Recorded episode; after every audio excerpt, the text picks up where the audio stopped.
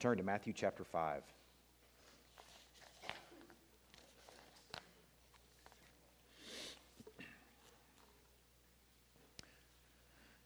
A man named John Foxe wrote a book in 1563 that was originally called Acts and Monuments.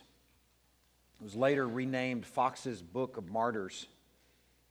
I'd like to read an excerpt from Foxe's Book of Martyrs, chapter 2, to begin our morning. Chapter 2 10 primitive persecutions, the fourth persecution under Marcus Aurelius, AD 162. Marcus Aurelius followed about the year of our Lord 161, a man of nature more stern and severe, and although in study of philosophy and in civil government no less commendable, yet toward Christians sharp and fierce, by whom was moved the fourth persecution.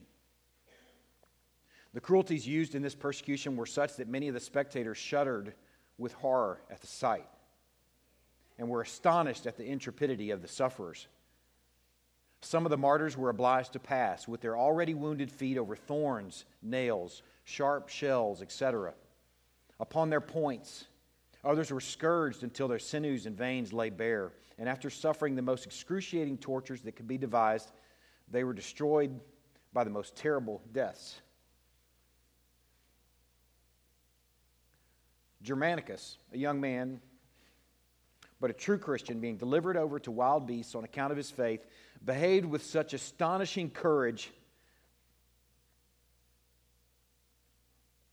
that several pagans became converts to a faith which inspired such fortitude. All right, I got to regroup. I got a lot of sermon in front of me. Polycarp, the venerable bishop of Smyrna, he was carried before the proconsul, condemned and burnt in the marketplace. The proconsul urged him, saying, Swear, I will release thee. Reproach Christ. And Polycarp answered, Eighty and six years have I served him. And he never once wronged me. How then shall I blaspheme my king who hath saved me? Gracious. Metrodorus is a story that's told next, one of Pionius, Papillus, Agathonica, Carpus, Felicitatus, Januarius, Justin. And then we pick up with a story of a young woman named Blandina, a Christian lady. All right, seriously. Of a weak constitution. Blandina on the day when she and the three other champions were first brought into the amphitheater. She was suspended on a piece of wood fixed in the ground and exposed as food for wild beasts, at which time, by her earnest prayers, she encouraged others. All right, we're going to park Blandina right there, and we're going to come back to her later on in the morning. We're in Matthew chapter 5 verses 10 um, through 12, primarily verses 11 and 12. Um, I'm going to read these passages and share with you our plan for the morning. All right, I'm seriously, I'm embarrassed. I'm sorry.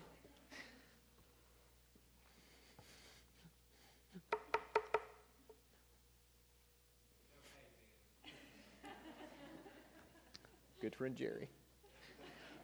My best friend Jerry. Okay, plan for the morning. Thank you, Jerry. I needed that. All right It's to look at the eighth and ninth Beatitudes together. Just for a moment together. And then we're going to spend the rest of the morning unpacking the ninth Beatitude. There are three kinds of suffering here in the ninth Beatitude.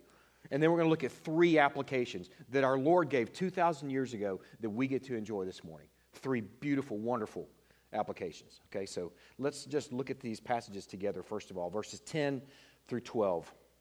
Blessed are those who are persecuted for righteousness' sake for theirs is the kingdom of heaven. That's the eighth beatitude.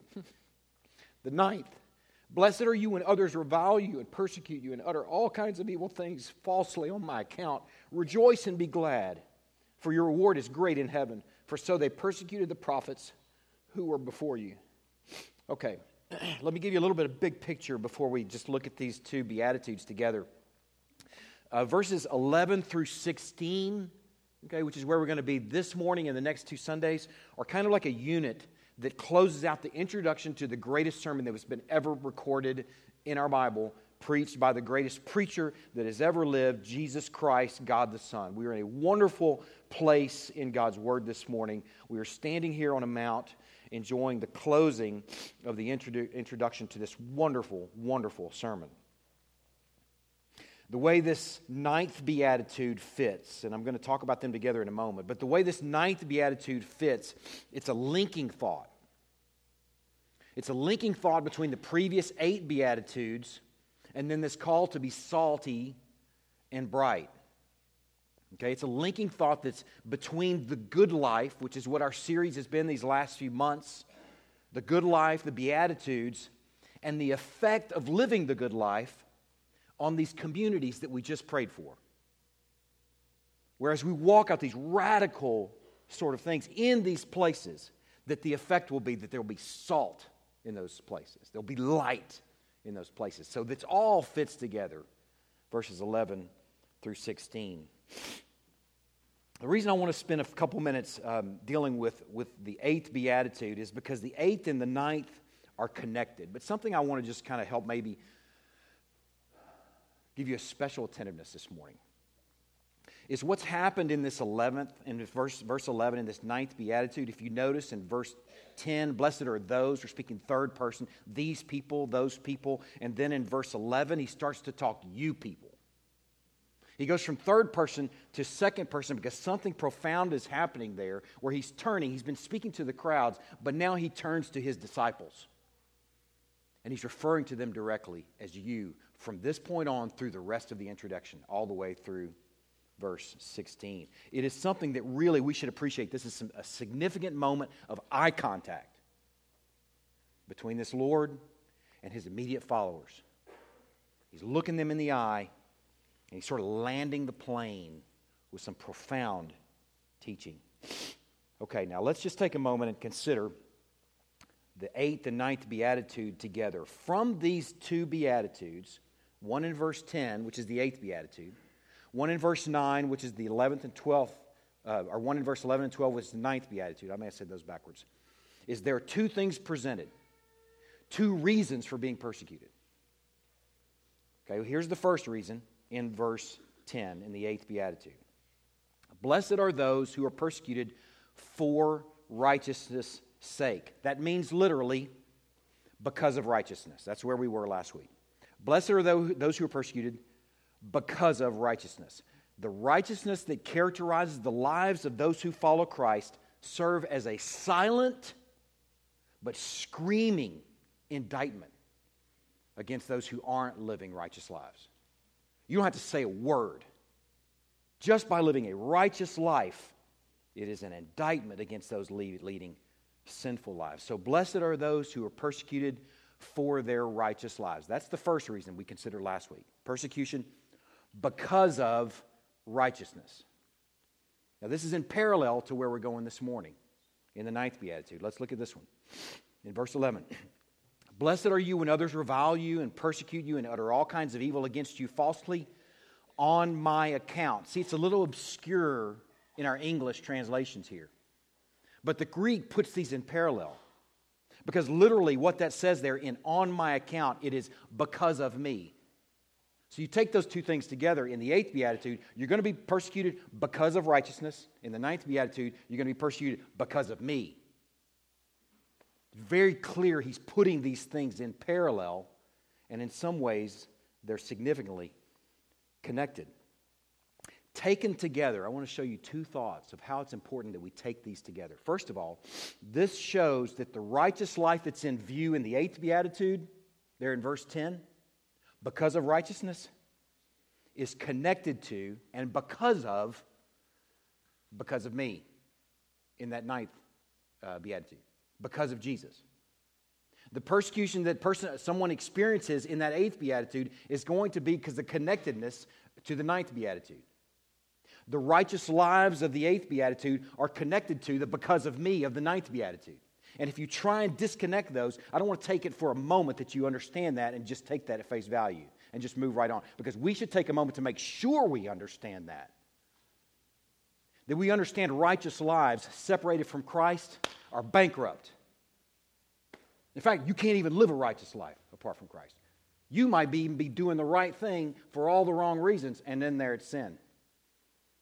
Man, anything done apart from faith is sin. So the righteous lives that are portrayed in that eighth beatitude are connected inextricably to the because of me, the, the connectedness, the, the, the union with Christ of the ninth beatitude. If you separate the two, you're going to be governed by pride fueled moralism. Christless, I should say, Christless, pride fueled moralism. Or you're going to be connected to, on the other extreme, the sort of sentimentality of Jesus, but not really seeing him as Lord and Savior, actually issuing some commands. So the consequences are grave if you miss the connectedness between the eighth and the ninth. Righteous living and life with Jesus are inseparable, people of God.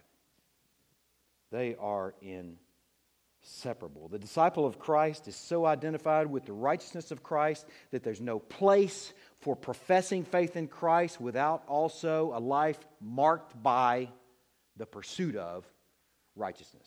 Do you hear that? Man, they are connected. The Sermon on the Mount isn't just a call to a moral life. If all you had was the eighth beatitude, you might land there. It's not just a call to a moral life, but it is grounded in the unique demands and I should say the results of following and being in union with Christ. Man, I don't want to take for a moment that we get that. Here's the other thing, the other uh, point that we can draw away from taking these things together the eighth and the ninth beatitude. If you look at them together, we've got to appreciate that suffering is an inevitable part of following Christ. Union with Christ will involve suffering, it's part and parcel. 2 Timothy chapter 3 Verse 12 says, Indeed, all who desire to live a godly life in Christ Jesus, that's the eighth and the ninth beatitude connected. All who desire to live a godly life in Christ Jesus will be persecuted. Man, it's just, it's just black and white and red right there. Okay. Let's take the ninth beatitude by itself and just sort of unpack this thing for the next few minutes. We're going to unpack the ninth beatitude, and then we're going to look at three applications that our Lord gave us in the Sermon on the Mount. Okay. Blessed are you, verse 11, I'm going to read it again. Blessed are you when others revile you and persecute you and utter all kinds of evil against you falsely on my account, because of me. Remember, that's what we, how we summarize it because of Christ. Each of these Beatitudes have a window into what it looks like, or a window into some narrative or some teaching that develops the Beatitude a little bit more. And here's where this one is um, for this specific Beatitude in Matthew chapter 10. So turn to Matthew 10. And I'll go ahead and give you a heads up where I'm having you turn this morning. Matthew 10 is the first place. You can keep Matthew 5 on uh, kind of a, um, a bookmark or something in there so you can come back to it because we're going to be, that's home base for us. We're going to take a couple little brief looks over at a few different passages. Matthew 10 is one, Matthew 24 is another, Acts 5, Hebrews 11, and 2 Corinthians 4. And I'll read those again in case you, are a note taker. Matthew 10, Matthew 24, Acts 5, Hebrews 11, 2 Corinthians 4.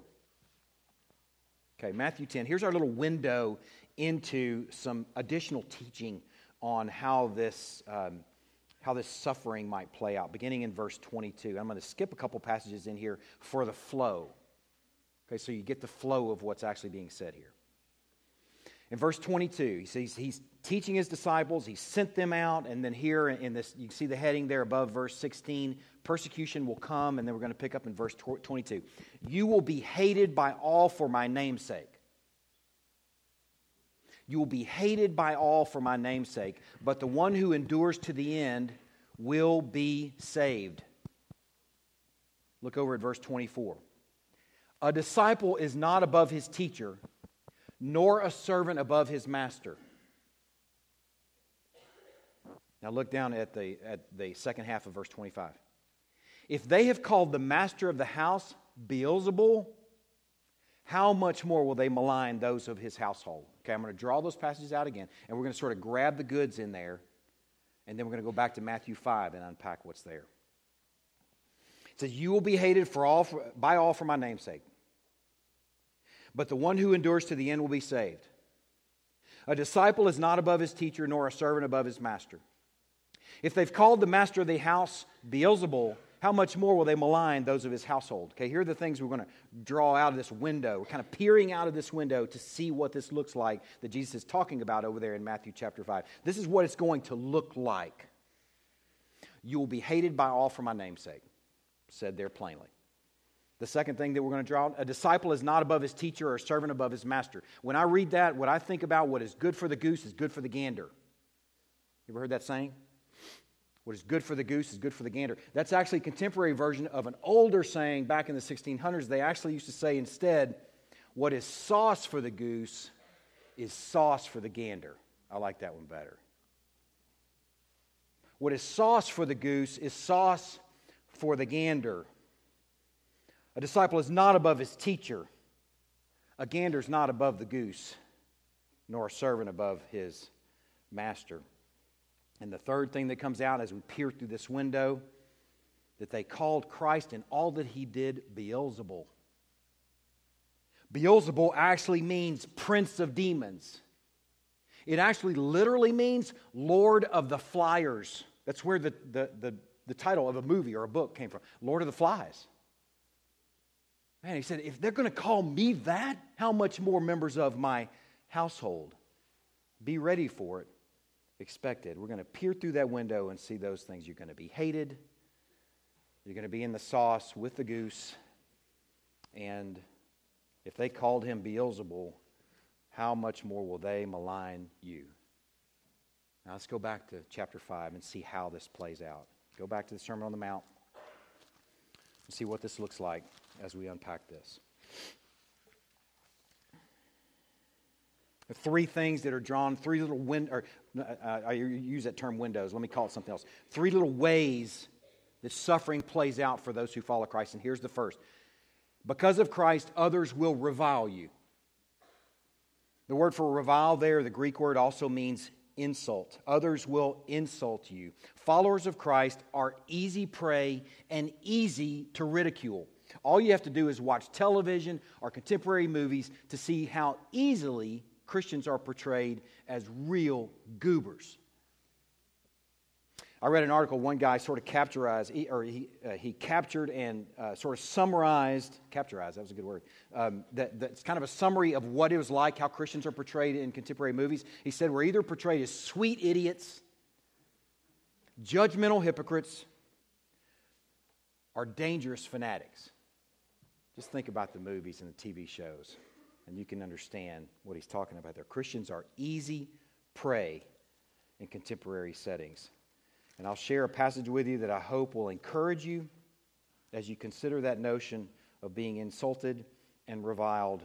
And just listen to this passage if you would. I'm not having you turn here, I just want you to listen.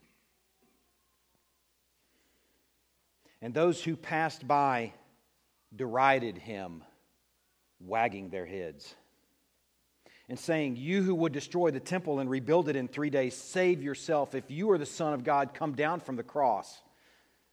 So also the chief priests and the scribes and elders mocked him, saying, He saved others, he cannot save himself. He's the King of Israel. Let him come down now from the cross, and we will believe in him. He trusts in God. Let God deliver him now. If he desires him, for, his, for, for he said, I am the Son of God. And the robbers who were crucified with him also reviled him in the same way. Man, our Lord was mocked by both the living and the dying in that context. So, what's good for the goose is good for the gander. What's happened to the master will happen to the servant. My encouragement to you from this passage, I think, is Christ's encouragement as he looks his disciples dead in the eye 2,000 years ago on that mount is don't try to be cool or light. You haven't been called to walk out this world pursuing being cool and light. Everyone in this room wants to be liked, of course. But more than that, you've been called to walk out this world pursuing Christ, knowing that there will be occasions where you are unliked, reviled, and insulted simply for that love, just because you love Christ. Be prepared for it. Your goal is not cool. Your goal is not liked. Your goal is Christ. The second thing that comes out of this passage in Matthew 5 and verse 11, this draw, second window or second picture that we can draw out is that you will be persecuted because of Christ. We considered that in the last beatitude, but we didn't consider some details I'm going to share with you in the next few minutes.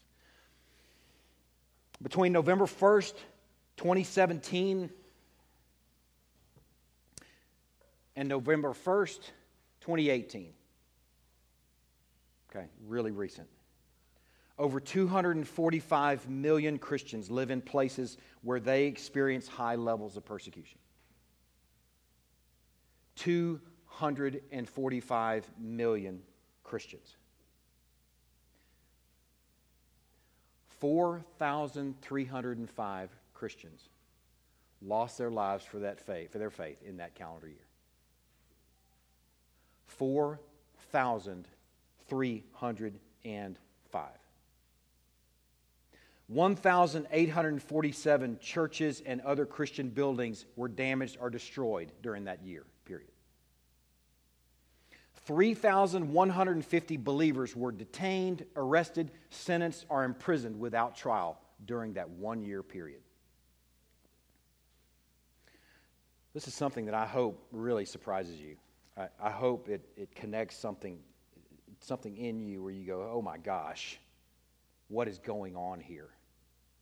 Turn to Matthew 24. I want you to turn to that passage before I share this, this detail with you. Matthew 24. I want you to be ready for something I'm about to share with you. Matthew 24.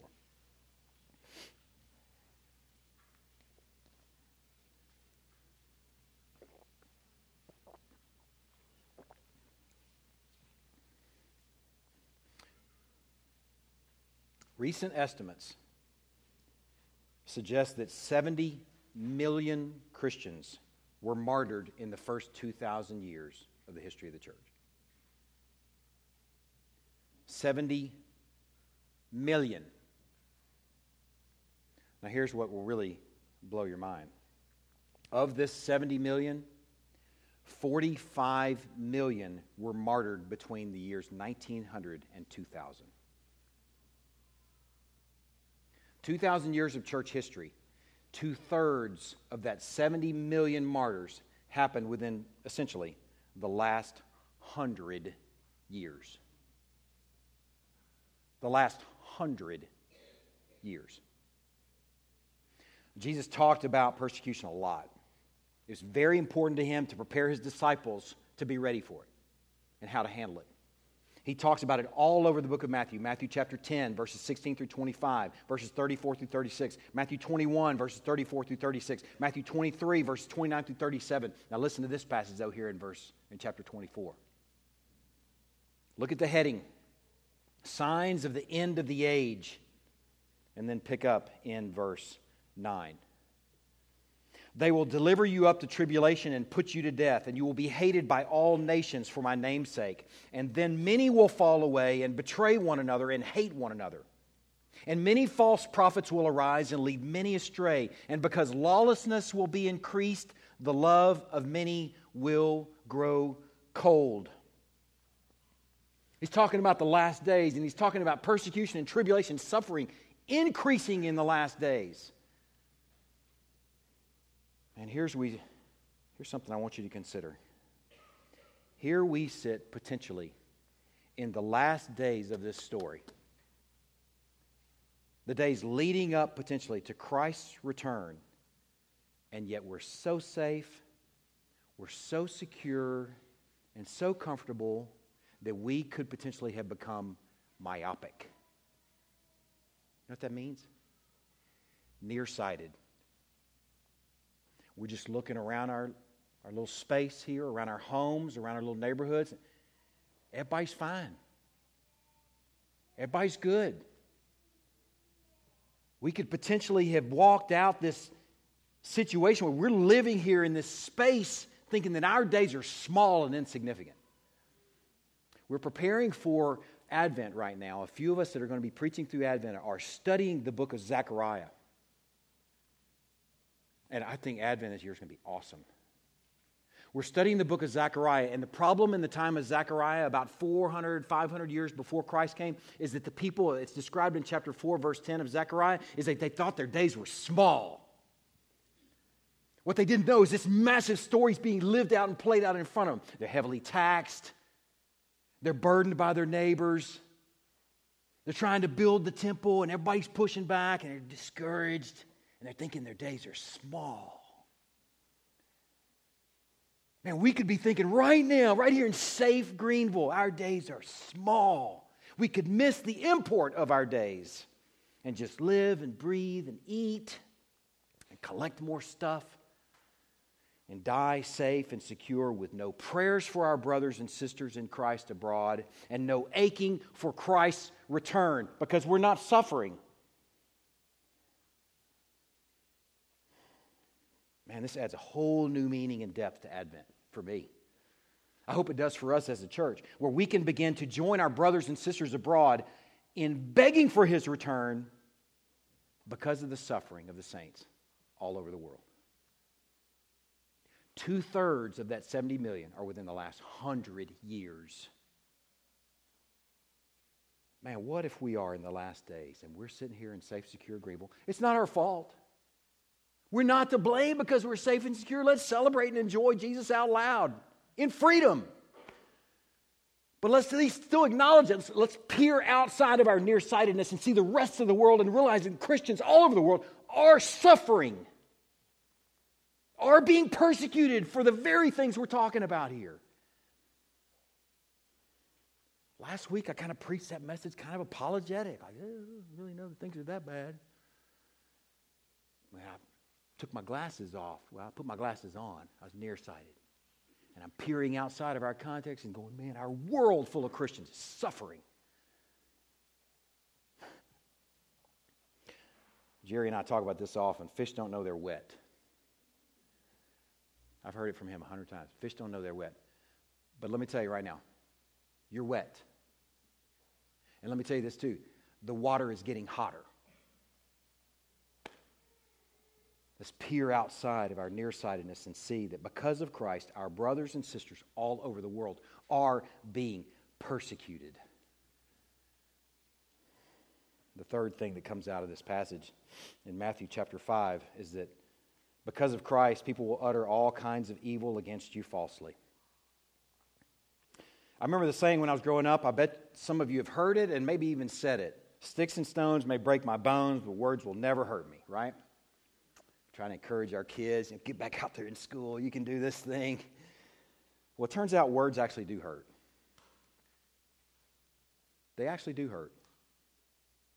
If you take the eighth and ninth beatitude together, that's talking about insults and being reviled, and talking about persecutions, and then talking about false things uttered and said about you, two thirds of what he's talking about here involves something verbal.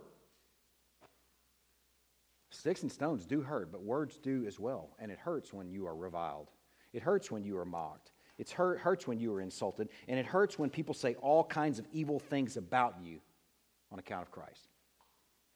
And he's preparing them for that reality. It's going to happen. The early church was accused of cannibalism. In the Roman context, Roman Empire, they accused him of cannibalism. You know why? Because of what we're going to do in a few minutes. Because of the Lord's Supper. They were also accused of being incestuous. You want to know why they were accused of being incestuous? Because I'm married to my sister in Christ, Christy McGraw. Oh, they must be practicing incest over there and eating people. Man, be ready for it. All kinds of evil things said about you on account for Christ, on account of Christ. Sauce for goose is sauce for gander. Okay, so the Lord gives us some sweet application that comes out of this passage, and it's wonderful. I, I love when a passage where he just serves it up, and he just served it up for us here in, ver, in verse 12. Let's look at verse 12. Rejoice and be glad, for your reward is great in heaven, for so they persecuted the prophets who were before you. Blessed are you when others revile you and persecute you and utter all kinds of evil against you falsely because of me. Rejoice and be glad, for your reward is great in heaven, for so they persecuted the prophets who were before you. There are three wonderful things that come out of this. Here's the first rejoice and be glad. In the Greek, they're commands. Rejoice and be glad. In the original language, you could translate the, the two words for rejoice and be glad to both mean rejoice. But the, the word that is translated here for be glad actually became a technical term for what you did when you were experiencing persecution on account of Christ's sake, on, on account of his name. It became like a technical term, a parking space for this person's been martyred or this person is suffering on account of Christ. Be glad. Rejoice, commandment, and be glad. Turn to Acts chapter 5. I'm going to show you a little window into a, a few guys doing this very thing. I'm going to summarize this story really briefly because I want to get to this second point. This is, this is important, though. Rejoice and be glad. And here's a little window. In Acts chapter 5 is the story of the apostles. Uh, they have um, they've been arrested. They've been arrested by those that are filled with jealousy. They just couldn't take the fact that people are listening to them. that people are following the apostles in their preaching. This is post Pentecost. So they're imprisoned. The angel of the Lord lets them out of prison in the middle of the night. You know that story where the doors just open? So then they go to the temple and start preaching. I mean, goodness gracious. I think I'd be slipping out. Oh, man, let's go home. Let's go find a place to hide. But these guys went right to the temple, right to, right in harm's way, right to the middle of the, the um, potential problem, entered the temple at daybreak to teach. They're questioned then, rearrested. They're questioned again by the council. And then in verse 29, there's this wonderful response. The question about why are you preaching? And Peter says, the apostle answered, We must obey God rather than men. Love that answer. It sounds a lot like Martin Luther's response. We must obey God rather than men. So then in verse 33, they're enraged and ready to kill them. In verse 34 begins Gamaliel fizzle out. If it is from God, you better not get in the way. So then we pick up over here in verse, kind of halfway through verse 39. So they took Gamaliel's advice. That's a good idea, Gamaliel. Let's just stay out of his way. If it's from God, we don't want to get in the way of it. But if it's not from God, it's just going to fizzle out. And when they called the apostles, they just for good measure gave them a good beating. I mean, isn't that funny? Like, oh, Gamaliel, you're making a lot of sense. Yeah, let's just leave him alone. Oh, by the way, let's just go ahead and beat the, you know, you know what out of him. For just for good measure. Send them off bloody and bruised. They beat them and charged them not to speak in the name of Jesus, and they let them go. And then they left the presence of the council. And I'm just imagining how this could have gone down. They leave the presence of the council saying, Peter, look at the mess you got us into this time. Man, I'm beat all to heck. I'm bloody and bruised. I can barely walk. I got a headache. I'm sure I have a mild concussion. Peter, I'm not going to listen to you anymore. I knew it was a bad idea to preach in the temple in the first place. We should have laid low for a while, regrouped. I could imagine, too, you know, that they might leave the presence of the council saying, some of them might be saying, guys, I'm out. That was too close a call. We could have been done. I'm out. I can't do this thing anymore. But here's what they did instead of those two possibilities it says they left the presence of the council saying, or they left the presence of the council rejoicing that they were counted worthy to suffer dishonor for the name. They were doing what Jesus commanded. Some how many years before in the ministry on that mount? He's saying, Rejoice and be glad. I'm commanding you in that moment. And that's exactly what they did. Rejoicing that they were counted worthy to suffer dishonor for the name. That is beautiful rejoicing because they're counted worthy to suffer.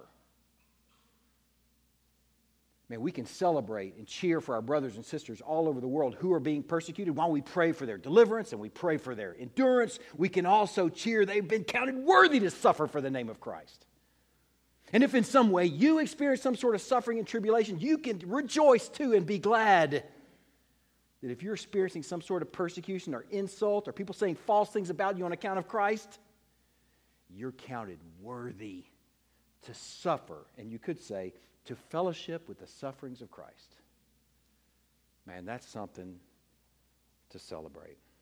Here's the second application remember and pray for our brothers and sisters. Remember, and I'm saying and pray, and I'm going to explain why in a moment. The first application was rejoice and be glad, commandments right from our Lord. And this one you might think, well, that, he didn't say that. He, he reminded them of the fate of the prophets. Look at what he says in verse 12 Rejoice and be glad, for your reward is great in heaven. I'm going to talk about that in a, moment. But the second four, for so they persecuted the prophets who were before you. He reminded them about those who went before him. He reminded them about those who suffered before them. So we remember those who suffered before us because something happens when you do that. Turn to Hebrews chapter 11. We're almost there. We're almost there. I want you to turn to 11. I want you to see this. I got one more place for you to go after this in 2 Corinthians 4, but you've got to see Hebrews chapter 11. The church in, in the Hebrew context, the Jewish church, is just, you know, they're hunkering down in the Jewish quarters in the, in the, in the heart of the Roman Empire. You can see the Roman Forum right across the river. You can see the emperor prancing up and down. You can see this height of power, the central power right across the river there. And the Hebrew preacher is encouraging them don't waffle, don't hunker down behind doors. Be salty and aromatic. He's encouraging them now in chapter 11, with you know what Hebrews chapter 11 is, the chapter about the heroes of the faith. Man, look what he does in beginning in verse. He's already shared about uh, Abel, about Enoch, about Abraham, about Moses, and we're going to pick up in verse 32. What more shall I say? For time would fail me to tell of Gideon, Barak, Samson, Jephthah of David and Samuel and the prophets, who through faith conquered kingdoms, enforced justice, obtained promises, stopped the mouths of lions, quenched the power of fire, escaped the edge of the sword, were made strong out of weakness, became mighty in war, put foreign, foreign armies to flight, women received back their dead by resurrection. This is all the awesome stuff that comes with following Christ. This comes all the awesome stuff that comes with walking in faith. But we keep reading. Some were tortured, being faithful. Some were tortured, refusing to accept release so that they might rise again to a better life. Others suffered mocking and flogging and even chains and imprisonment. They were stoned, they were sawn in two, they were killed with the sword. They went about in skins of sheep and goats, destitute and afflicted, mistreated, of whom the world was not worthy.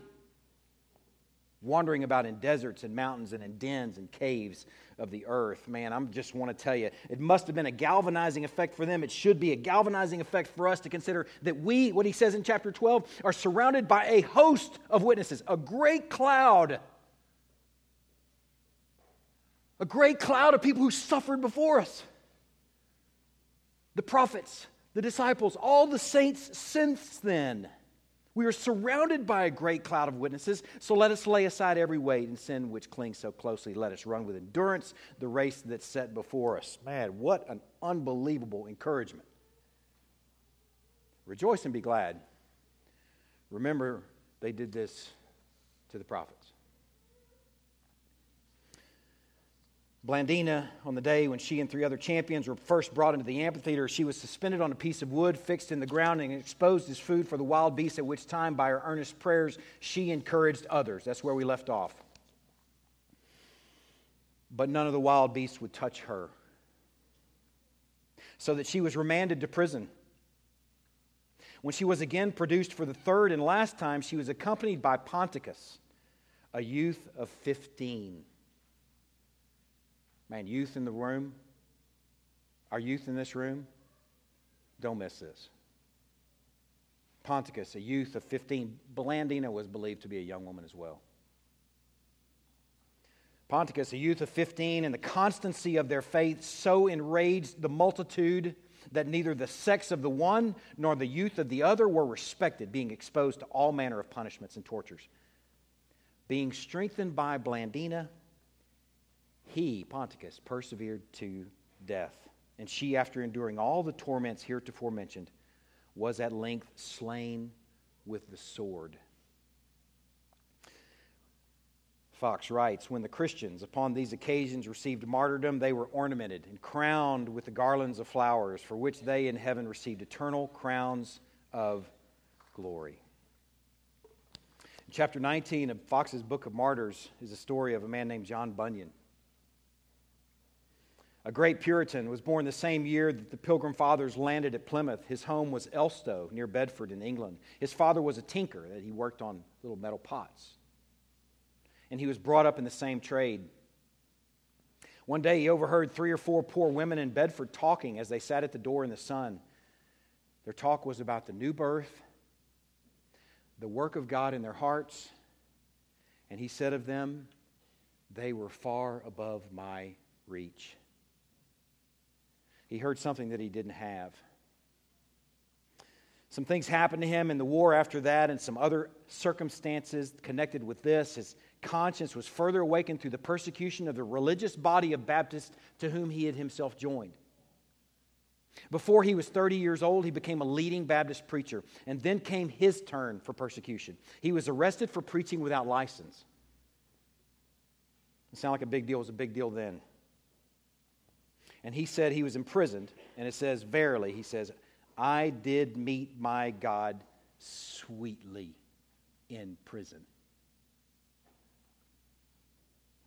His hardships were genuine on account of the wretched condition of the prisons of those days.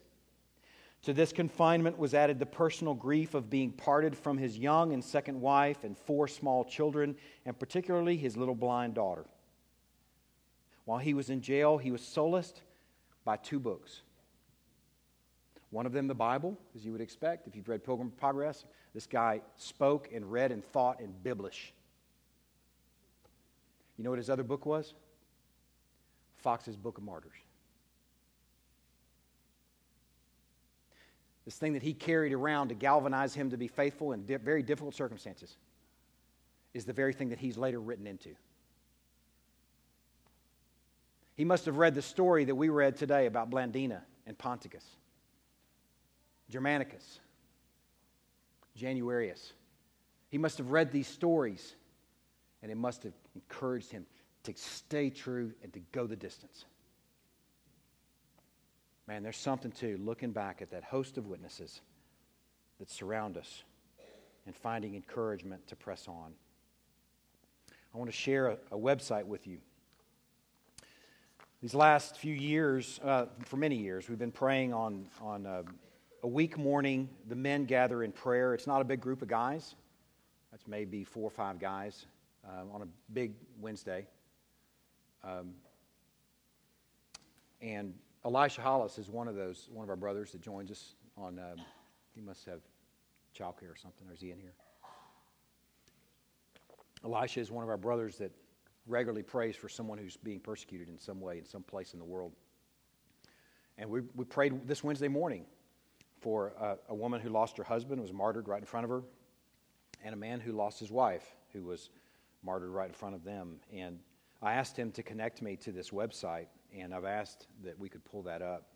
I just want to acquaint you with this. It might help you to appreciate the cloud of witnesses, not only the ones that are behind us, but the ones that are going on right now. Those who are being persecuted right now, that the fish can realize that there are other wet, are other fish that are in really hot water right now. Okay, this website is, is called I commit to pray.com. Uh, are we signed in? Yes. Uh, I guess we must be. So let's view more prayer requests right there to your left. There you go. I want you to look at the dates and look at the locations. October 31st, 2019 in Nepal. That's the first entry. The next one, October 31st in Sri Lanka. October 31st in Cameroon. Go ahead and scroll down. Uh, October 24th in Indonesia. Go ahead and load more prayers. October 24th in Iran. Just look at some of those headings. Don't go so far. Come back up. I have a couple that I want to take a look at. Scroll up. Yes, that one. October 17th, 2019 in India. Go ahead and scroll down below it. Go down below. Go down. Go down. Huh? Oh, that, that uncooperative stuff. Okay, well, just go down when you can. I want to share a couple of brief stories with you.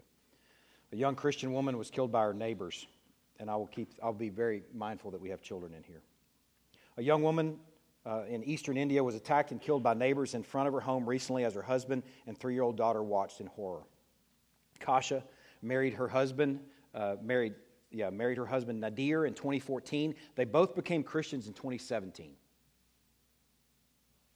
On August 27th, 2019, the family was preparing to have dinner when Nadir's father came to the door and began arguing with Kasha when he began to beat her with a stick. Nadir and his younger brother intervened. In the ensuing scuffle, Nadir's brother struck his father, and at that point, a group of neighbors drinking nearby joined the fight, beating Kasha to death as Nadir and his daughter watched from behind some bushes. And this is the, the, the part that really, really gets to me. I mean, if that doesn't already. Afterward, the men chanted, Whoever will do hallelujah will have the same consequences. That's the way they describe being a Christian. Whoever will do hallelujah will suffer the same consequences. Another entry on this page is a pastor that was martyred by radical communists in India. India's Naxalite political group has killed another evangelist, Pastor Sanvi, and his Pastor Sanvi shared the gospel in villages near his home for the past six years as a bivocational minister, planting house churches in two of the villages. Though members of the local Naxalite group had repeatedly warned him to stop his ministry work, he continued to tell his neighbors about Jesus. Man, what a stud. What, what a manly, faithful man. Sensing something was wrong, his wife Saisha followed at a distance, carrying their two children. When she saw her husband tied to a tree, she began pleading with them to let Sanvi go. Instead, they killed him in front of her and their children. And this website encouraged us to pray for our sister, our sister, Saisha, and to pray for their family as they grieve the loss of our brother, Sanvi. I share these stories with you because I think we are called to not only remember those who've gone before us, that host of witnesses, and to be galvanized by as we remember them, but also to pray for our brothers and sisters who are going through that right now in most of the world. The third thing that comes out of this passage is in 2 Corinthians chapter 4. It's the last place I'll have you turn this morning. 2 Corinthians chapter 4. And this is brief. The application is rejoice and be glad. Rejoice and be glad. Secondly, remember and pray for our brothers and sisters. Remember and pray for our brothers and sisters. And then, third, consider your reward and stay the course. It came right from the passage. Rejoice and be glad, for your reward is great in heaven. There's a danger of us reading something like this in terms of sort of a merit theology. If I do this, then God will do this. Don't read it that way because that's not the point. That's not what's being said. This is not, if you do this, then you're going to get this. Because then that would make us, make us a bunch of consumers. Okay, worshipers are different. We're not going to do this and then get this. That's not the point that's being made there. What's instead being said is your reward, what's in store for the follower of Christ, far exceeds any and every suffering. Even the crazy stuff that we just read. Even the crazy stuff that we realize is going on in our world. The reward is that sweet. What's in store for us is that awesome. Being with Him will be that good. 2 Corinthians chapter 4, beginning in verse 12, Paul says, We have this treasure in jars of clay to show that the surpassing power belongs to God and not to us. We're afflicted in every way, but we're not crushed. We're perplexed, but we're not driven to despair. We're persecuted, but not forsaken. We're struck down, but not destroyed.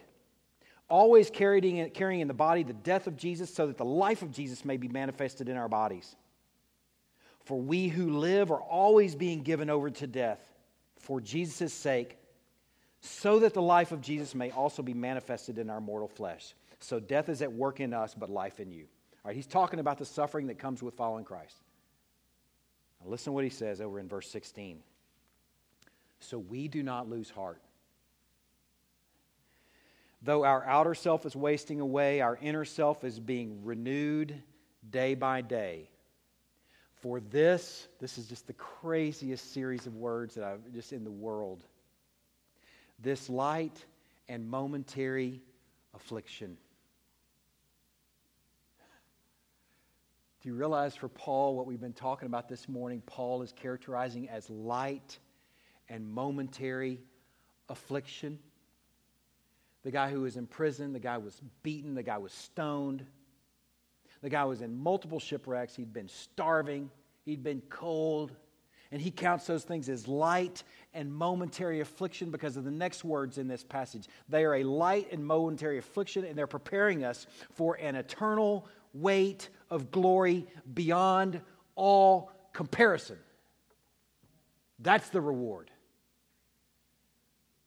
That's the reward he's talking about. That's so fine that we can continue on rejoicing and be glad.